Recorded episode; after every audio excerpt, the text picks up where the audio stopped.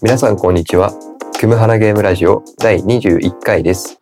クムハナゲームラジオはゲームが好きなクムとお散歩が好きな花の2人が配信するラジオ番組です。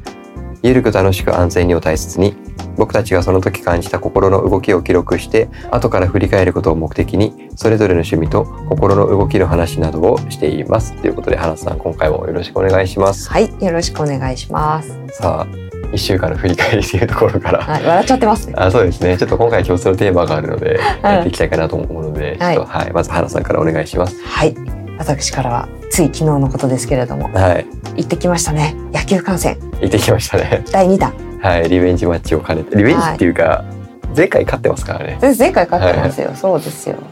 で、昨日ははい。何が大きく違ったかっていうと、うんまあ2つですかね。うん、前回は昼間見ましたけれども、今回はナイターということで6時から。はい。あとはイベントうん、的な要素が強かったですね。うん、えーとピカチュウなんていうんですかね。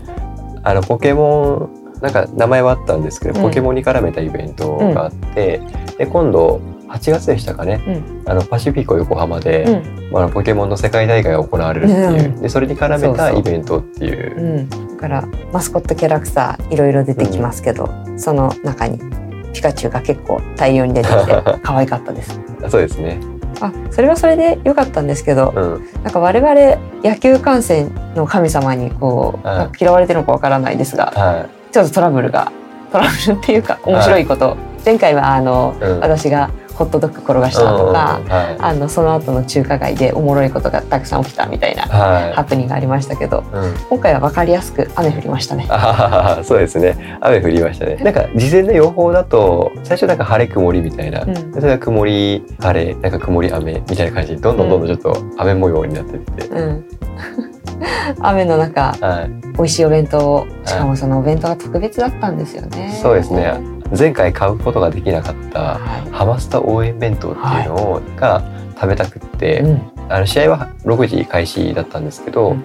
僕ら4時半に関内駅に集合して、でそこでまずお弁当を買って、うん。会場にうん。スタジアムに向かう、スムーズでしたね。前回と違っても。そうですね。2回目2回目と大きいですね。スルスルっといきましはい、で僕あのベイスターズのファンクラブにも入ってるのでた。、うん。あちゃんとその来場登録みたいなのがあるんですけど、うん、それもスムーズに。超スムーズでしたよね。あとやっぱシンプルに前回土曜日の真っ昼間っていうのと比べて、今回金曜日の週末うん。で、やっぱり人は少なかった。天気天気もあったんですかね、うん。人はちょっと前の土曜日と比べると少なかったから。うん。うんなんか程よい感じで。うん。だったですね、うん。いやーいい体験でしたよ。うん。あのお弁当食べる時のあの感じ。思い出に残りました。結構そうですね。お弁当食べてる時もあの雨だけじゃなくて風もまあまあ強くってそうい吹き飛ばされないように気をつけながらでも一応そう写真もちゃんと通らないので、写真も花さんにお弁当持ってもらって、それを僕が撮るっていうのをやってあ席も新しくできたウイング席っていうのかな？うん結構高いうん段うん。のところからみあのスタジアムを見下ろすような形ねで、全体見えました。はい見ることができたので。うん僕らが座っていたのはライト側だったかな、うん。ライト側の奥の方のスタンドからだったんですけど、今回あのチケット買ったのもファンクラブに登録しているとなんか時々そのベイスターズからお知らせのメールが届くんですよね。でそれで普段だったら2600円ぐらいする席だったんですけど、うんうん。半額の1300円で、へあのー映画より安い。あそうそうそう。今映画2000円ぐらいしますからね。うん。でそれであの予約できますっていう案内が来て、うん。で花さんに「行けますか?」って聞いて、いけます。でそれで予約したっていう。あともう一つ絶対やらなきゃいけないことがあった。はい何ですか？ビールのお姉さんからあ。ビール買った。買いましたねそう今私の夢だった回はあのお姉さんに手振ってはい「来て」って言って お姉さんが汗かきながらはい。はは言いながらはい。はい私たちの元に来て、はい。ね笑顔でビール注いでくれるっていうのをやってはい。ハッピーになりました。あ雨なんかどうでもよくなく。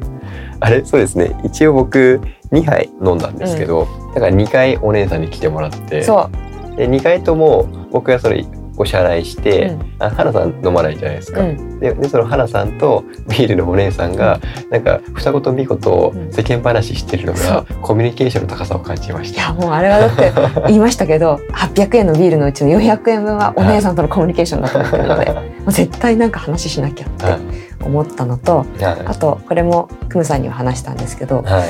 女性のファンが多いのではあれ女性ファンイベントみたいなのにして、うん。例えば女性半額デーとかうん。作ったら女性が増える。い。うん。で今はビールを売っているのはほとんどが女性だけれども、うん。それがみんなマッチョな男性になるって。はい。でチアリーダーの人たちも今回はうん。チアリーディングじゃなくて、なんかこうマッチョのお兄さんたちがあのスタジアムの中でうんパフォーマンスをするっていうのがあってもいいんじゃないかなって思いました。で需要は絶対ありますからね。うんなんか野球好きな女性も多いし、ねえなんかそれに絡めたイベントだったら、希望してます お話でした。じゃあクムさん、はい。お願いします。僕はですね、ちょっと今回あの嬉しいことがありまして、はい。この番組21回うん。目なんですけども、うん。初めてのお便りいただきました。嬉しいことでしょうか。そうなんですよね。あのこの番組のそのお便りフォームっていうのをはい。作っておりまして、うん。でそのお便りフォーム宛てにお便りいただいて、嬉しい。でその方がレトロさんっていう方。だったんですよねはい。でこのレトロさんっていう方はゲームのつまみっていうゲーム系ポッドキャストを配信うん。一人で配信されている方なんですよね。であの配信者としてうん。あそうですねちょっとまずお便り読みますね。お願いします。えっと、はじめまして最近クムハナゲームラジオさんを聞き始めました。んというのも私自身もゲームのつまみつまみというゲーム系のポッドキャストを一人で配信していまして、うん配信者として他のゲーム系のポッドキャストさんを聞こうと思ったのがきっかけです。うん。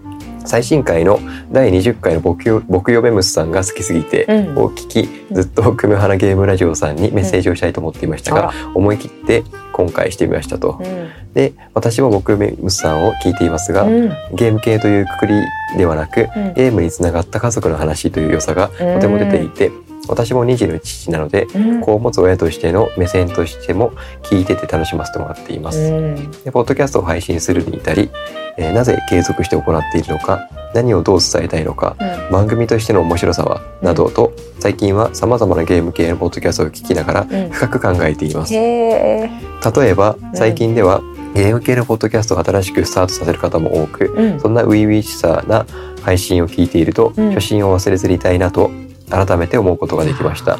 クムハルゲームラジオさんはうんずっとこっそり聞いていまして、うん。他のポッドキャストさんとは違ううん〇〇に対して思うことの深みがとてもあり、今回楽しくあ毎回楽しく聞かせていただいています。うん。これからも私自身の番組の特色を大事にしつつ、うん毎回楽しみに聞かせていただきますね。うん。それではまたメッセージします。あらー嬉しいお便 そうレトロさんレトロさんの人柄の良さが伝わってくる伝わってくる。なんかもうにじみ出てますよね。に。じみ出ますね。で僕はこのお便りを聞いてあいただいただいてで実際ゲームのつまみさんの番組も、うん。あの聞きました。うんて聞きました。うん。素晴らしい。そうですね。お便りで書かれてる内容その通りそのままなんですけど、うんレトロさんがお一人でうん。自分であれやこれや企画考えて、うん。その企画に対して話をしていくっていう、うん。そういうスタイルでやられていて、うん。まあ、レトロっていうお名前にもなってる通り、うん。昔のゲームとかがうん。多かったりするんですようね。ん。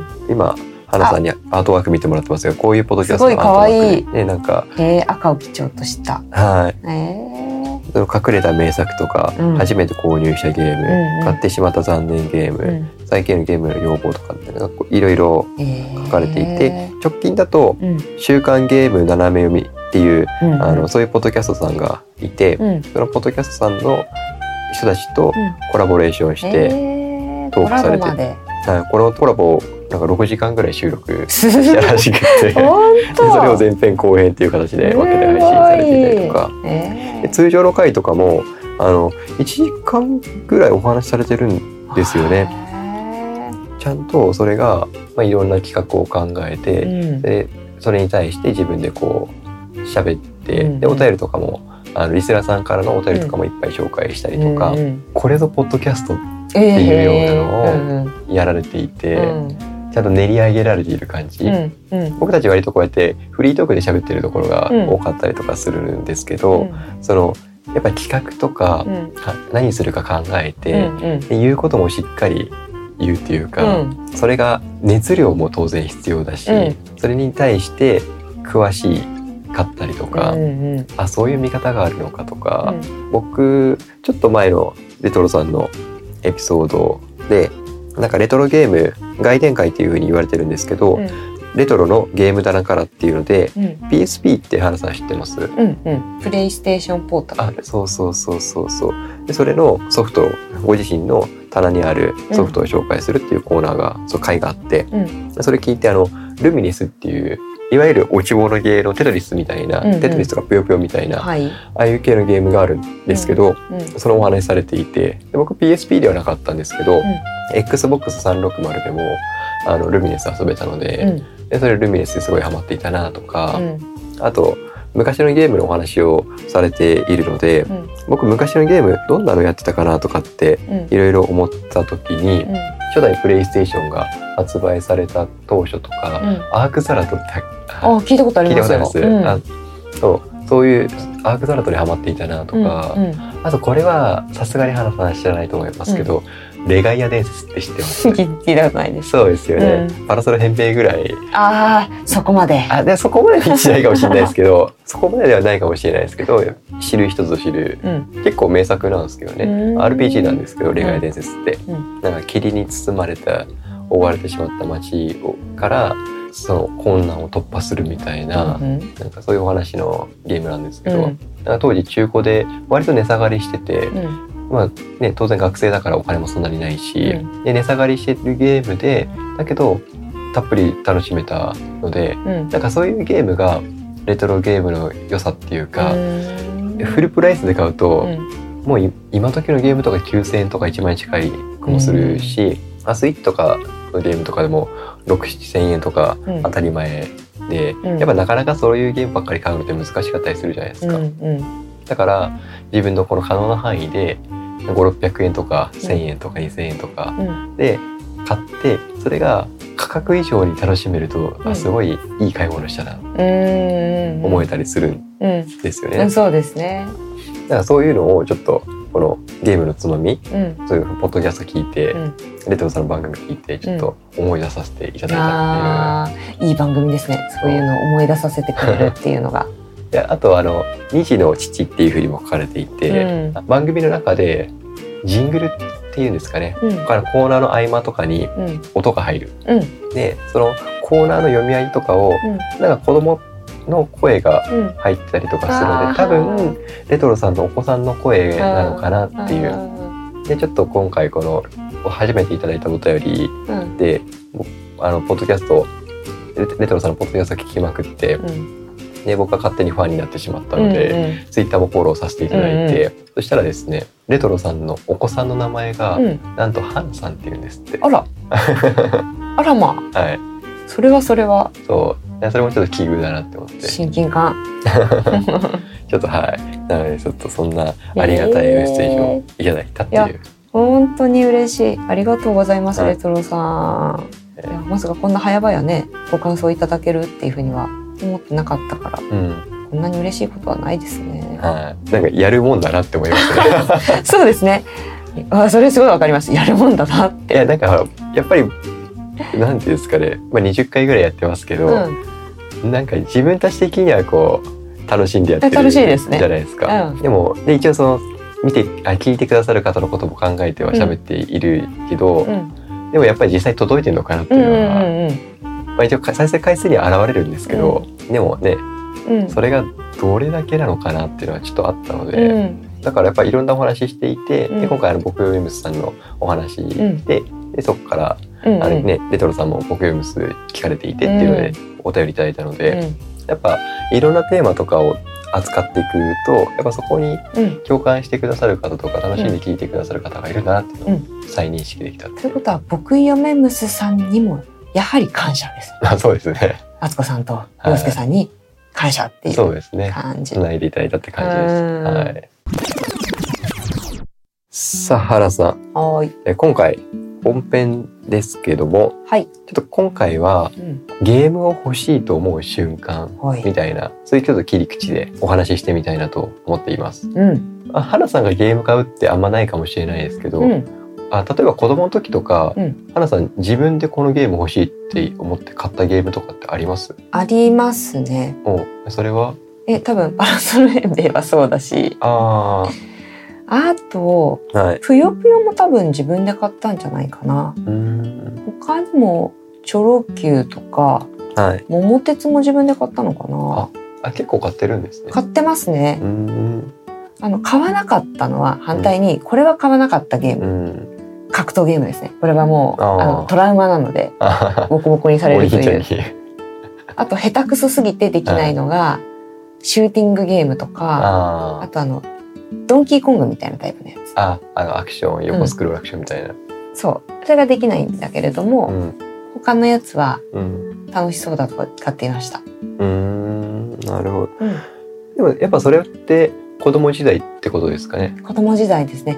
小学生の時まであー、うんあでも中学生以降はゲーム自分では買ってない。買ってないです。ああの、自分で体を使ってやるゲームの方にシフトしちゃっているし、例えばバスケ、部あー活部活でバスケをやるとか、あはい。スケートボードとかインラインスケートは小学生の時からやってますけど、うんそうですね。テレビゲームっていうのからは離れていってしまったかな。なるほど。うん。だからそのパラソルヘンペイとかぷよぷよとか、うん。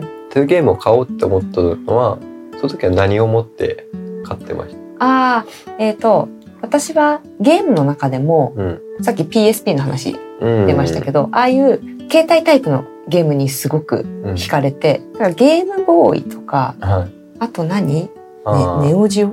あネオジオとかもありましたよね、うんなんか。そう。ああいうモバイルタイプのやつがすごく好きで、うん。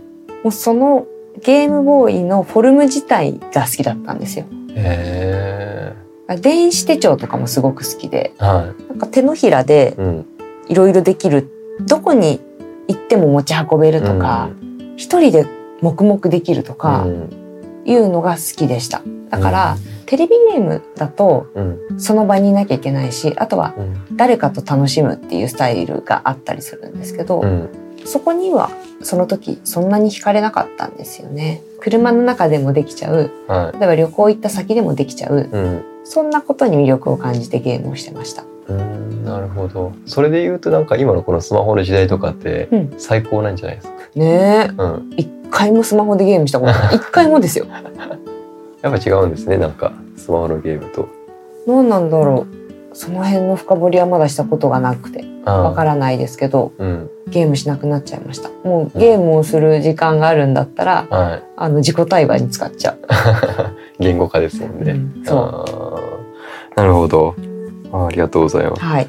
僕はですね、うん、なんか正直最近はゲーム欲しいって思う瞬間あんまないんですようんうね。んうん。うん、だから FF16、16、うんファイナルファンタジー16が今月先週から発売されたんですよ。うん。6月のうん半ばぐらいに。FF シリーズは子供の頃から好きで今も FF12 うん。ゲーム実況配信してるのでうん。好きなんですけどただなんかやっぱ今買わなくてもいいかなっっていうのはどうしても最近はつきまといがちなんですようんね。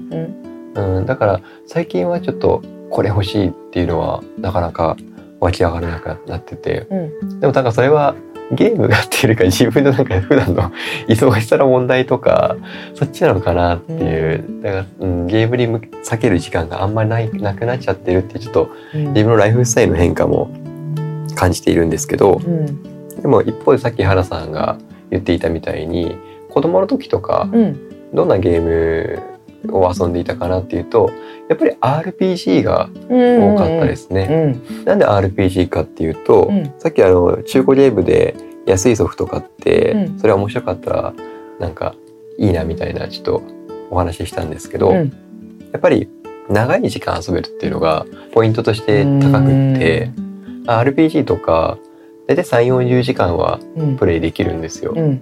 格闘ゲームとかって、まあ、1時間で飽きる可能性があるんですよ。うん。うん。あとアクションゲームとかもそうですね。うん。アクションゲームもそんなストーリー性があるわけではないから、うん。物語っていうかまあ一応そのストーリーはあるけど、うん。RPG みたいにテキスト読んでとか、うん。そんなにたくさんでもないですし、うん。だからわりかしすぐ終わっちゃうっていうのがあったりして、うんうん。だから長く遊べるゲームでその中で面白いゲームなんだろうってなると「ファイナルファンタジー」とか、うん。ドラクエ」とか、うん。さっき言った「アークザラット」とか、うん。なんかそういう RPG になっていくってういうん。のが結構ありましたうね。ん。そうですね。クムさんもともとうん。物語好き。小説とかもたくさん読むじゃないですか、まあアクションゲーム例えばパズルゲームぷよぷよにもストーリーってそれなりにあるとは思うんですけど、うん。まあ、深みがあるかないかって言ったらね まあ。ねさらっとしてるけど、うん。ファイナルファンタジーとかドラクエってしっかりしたストーリーがありますうもんね、ん。そういうストーリーの面白さ小説的な面白さみたいのも含まれてますね。うん。あとそうですね今ちょっと話聞いてて思ったのが小説とまた何が違うのかっていうと、うん。まあ、ちょこちょこ話してますけどうん。ゲームだと自分でキャラクターを操作できるから、うんその中の世界に入り込むことができる、うんですよね。うん。映画だとやっぱそれができないじゃないですか、感情移入はできてもうん。感情移入した人をうん。操作できるわけではないから、うんうん。だから自分がゲームしてそのゲームのキャラクターを動かしてうん。街の人と話をしたりとか、うん強いボス倒したりとか、うん。やっぱそこはすごくなんか自分の中の好奇心っていうか、うん。興味を満たしてくれますよね、うん、小説とかとは違う感じで、うんうんうん。うん。ああその体験をしたことがないな。う うんんうん。興味深いです。あとそう物欲っていうところで、まあうん。ね今欲しいっていうのがやっぱ子供の時は割と素直なんですかね。うん。欲しいって思うとそれを買いたくなっちゃうっていうか、うん。まあ、僕だったら RPG だとか花さんだったらその携帯ゲームとか、うん。ちょっと思ったのは物欲って満たすとか満たさないとかっていう考え方があるじゃないですか。うんうん。満たしたくても満たせないのか、うん。満たせるけど満たさないのか、うんうんちょっとこれ言葉遊びみたいなこと言いましたけど、で僕それで言うとあの子供の時欲しかったゲームあったんですよ。うん。それはあのロマンシングサガ3おおって言って懐かしい名前出てきまね。多分聞いたことうん。はあるかもしれないですけど、うん。ロマサガっていうシリーズもの、うん、で僕スーパーファミコンのロマサガ2うん。を友達から借りてやってめっちゃハマって、うん。あこんな面白いゲームあるんだって思って、うん。でもうその時にはロマサガ3は世の中にさあったんですよ、うんうん。ただなかなかそれを買うお金がなくって、うんでそうこうした間にプレスとか新しいゲーム機どんどん出てくるし、うんだんだん流れちゃって、うで大人になってから多分ここ34年ぐらいですかねうん。ロマサガ3のリマスター版がうん。発売されて、うん。それ買ったんですようね、ん。買ったけどやってないですようね、んだからやっぱりなんかその買いたいって思ったその熱量があるうちうにん。買って、うん。で多分その時に遊んだらうん。遊んでいたいたとしたらうん。多分だいぶハマったと思うんですうよね、んだけどもう20年ぐらい経ってうん。それ買ってうん。やろうって思った時にちょそこまでなんかうん。没入できない自分がいて、うん。ちょっと切なかったっていう。あああの頃の自分とはもう違うんですね。そう。高校卒業してから僕は働き始めているのうで、ん。なんか高校卒業しする前とした後で社会人になって給料もらうようになったらあなんかお金自由に使っていいんだって思って、うんうんうん。あれゲーム買い放題じゃないって思ったんですよ。うんうんこれまではゲームって1回に1本しか買えなかったんですよ。うん。2本買うとかありえなかったんうですよ、んうん。一度に。うん。でも大人になって例えば所持金5,000円あります、うん。2,500円の中古のソフトが2本買えるみたいな、うん。子供の時だとありえなかったんうですよ。んいやまず1本やんないとうん。2本買うなんてもったいなくてできないみたいな。うん。大人になるとそれできるじゃないですか、うん。自分の裁量で。うん。でそれを何回かやったことあるんですよ。うん。一度に2本買うみたいな。うん。でも悲しいからやっぱり時間がないことに気がついて、うん。でなかなかやりきれないみたいな。うん。だから大人になってからやるゲームってむしろ RPG とかで3 4 0時間とかあったりすると、うん。この3 4 0時間とに今から真剣に向き合えるだろうかみたいな結構打算が働いちゃってて。でもそういう意味でもゲーム実況っていいですよね。うん。自分だけで楽しみを独占したくないっていうのがちょっとあって、うん。やいいいいんですよゲームだから、うん。自分の好きなように遊べばいいんですけど、うん。自分でお金払って買ってるもんだし、ね、自分で楽しみはいいんですけど、うん。なんかそれだけだとちょっともったいないなって思うのがあって、うん。それもあってゲーム実況してるっていうのはありますね今。うんうちょっとゲームによってはあのゲーム実況をするのができるゲームとできないゲームがあるんですよ。うん。だからメーカー側でこのゲームは実況配信しちゃダメですよっていうガイドラインがちゃんと設置されていて、うん。比較的スクエア・エニックスとかカプコンのゲームとかは比較的寛容だと思うんです。あと任天堂も寛容かな、うん。だと思うんですけど、うん。例えば僕が好きなペルソナシリーズうん。のアトラスっていうゲーム会社とかはちょっと割と制限が強めというか、へだからそういうのもあったりはするんですけど、ーだだけどまあメーカーが OK なゲームソフトとかだと結構今だとゲーム実況できるかなとか、そういう目線でちょっと今見てます。うんうーん楽しみ方がちょっと変わってるかもしれない。そうですねうん。子供の頃と楽しみ方が変わるんだうな、ん。あのゲーム実況ってはい言語化だなって今思ってシンプルにあ私からその行為を見るとあ、はい。言語化しながらゲームをすることで、うん。えー、と集中力が増すんですよね、うんそのゲームに対する。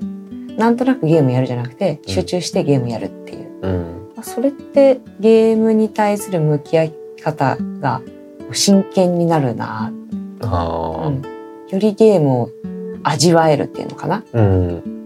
そんな感じがして、うん。あそうなるとゲーム実況ってすごく価値があるでうん。思いました。どうしてもゲームはやや、まあ、子供なんか特にそうだけど中毒的になっちゃう。ところがあるじゃないですか。うんあれってなんとなくやってるから中毒っぽくなっちゃうと思うんですよね。うん。真剣にゲームに向き合えばうん。そういうゲーム特有の、うん、自分で抜け出したくても抜けられない感覚ってうん。和らぐんじゃないかなってうん。思いましたうん。ね。うん。うん。そうですね。確かにそう、ゲーム実況やることによって、あ、そうですね。今ちょっとやっぱ話しながら思ったんですけど、うん。ストーリーが読めるわけではないんですけど、うん。パターンを感じる時はあるんですよね。あで子供の時はそういうパターン知らないからあの楽しめていたんですけど、ーうん。大人になって、まあ、いろんな物語とかたくさん触れてきて、うん。まあ、ゲーム以外にもうん。映画とか小説とか、うん。あこれってこういうパターンだよねとか、あこの人きっと裏切るんだろうなとか、でも裏切るけどまたどっかで戻ってくる改心するんだろうなとか、うんうんうんうん。そこまで分かっちゃう。分かるっていうかまあそういう展開来るよなうん。とか変にそこ想定しちゃうみたいな楽しみ方がまだやっぱ変わってるしうん。だからもうやっぱもう自分自身がまっさらではないですよね。あああれは子供の頃と変わりますね。それもしょうがないですよね、うん。子供がの何もその染め何者にも染められていないキャンパスうん。にファイナルファンタジーっていう物語が加わってくるのとう大わ。人になると白も黒も知ってうん。で世の中の大半グレーだってことに気がついて そのグレーのキャンパスにうん。いろんなものをファイナルファンタジーのうん。物語が入ってくるってなると、うそのグレーがまたこうか変色して、ん。あこの雰囲気のこのテイストってあの色に近いよなみたいな。いやーそうよね。私がこの間マリオの映画を見たように、純粋にはもう見られない。そうなんかそうなっちゃうんですよね。でもやっぱそれでもなお欲しいって思うゲームとか、うん。欲しいって思う瞬間とか、うん。子供の頃に比べるとちょっと減ってますけうど、ん。うん。でもやっぱり FF そう FF16 FF16 はうんうん。マストでやりたいっていうほどではなかったりするんですよね。うん。まあそこまでちょっと僕ゲームの情報を調べきれていない追い切れていないっていうのもあるからうん。情報がなさすぎるっていうのもあるかもしれないんですけど、うん。でも一方で FF7 のリマスターうん。あリバースっていうのが今度2024年に発売されるみたいなんですけど、うん。それはなんか FF7 のリメイクってその3部作にななる予定みたいで、うん。去年一昨年かな？あの FF7 のリメイクがまず出てうん。でそれがミッドからの脱出までなんですよ。うんで今度のリバースっていうのはミッドからの脱出からの先の物語なんですけど、うん。FF7 のリメイクの話って僕が子供の時からあって、うん PS3 かなが出るタイミングぐらいからうん。話題があったんですよ。うん。で話題になってていつ来るかいつ来るかみたいな感じだったんですけど、うん。でもいつ来るかで普通に10年以上経ってんじゃないですかね、うん。情報が出てから。うんであやっぱ出ないのかなって思ったら、うん。あの正式にリリースアナウンスがあって、うん。出るんだって思って、うん。で僕が子供の時にあの自分の中で勝手に決めたことがあって、うん。FF7 のリメイクは絶対遊ぶって決めてるんですよ。うん。だからその FF7 のリメイクが出た時僕もともと PS4 は持ってたんですけど、うん。一回ちょっと荷物とかを断捨離した時期があって、うん。でその断捨離したタイミングでもう FF あ PS4 も手放したんですよね、うんうん。売っ払って。うん。なんですけど FF7 のリメイクが出るっていうことを知って、PS4 買い直しましたもん。本当。ちょっとなんか子供の頃の自分との約束を果たしたいなとうん思って、うんうん今度出る FF7 のリバースっていうやつは、PS5 で出るみたいで僕うん。PS5 持ってないんですけど、うん。ちょっと子供の頃の約束を子供の頃の自分の約束を守るために PS5 も来年は買おうかなうんでう思ってるっていう、んなるほど。ということは来年までにはい。そのゲームができるはい。時間を 確保するはい。ライフスタイルを構築するということですね。そうですね。なんかもうちょっと今鬼のように働いてますからね。なんかね。いやーそうですね。ちょっと仕事とうん。遊びのバランスうん。整えていきたいな。と、そうですね。遊びはい。を少し増やして。そうですね。行きたいところですね。いやもう本当になんか今うん。世の中の大人のゲーマーたちは同じようなことをいっぱい書いてると思いますよ。思いますよ。僕は子供いないからあれですけど、うん。お子さんいる人とうか、ん。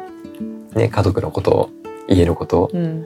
仕事はある仕事のことうん。やりながらのゲームだから、一日に避けるゲームの時間ってそんなに多くないうん。と思うんだよね。うん。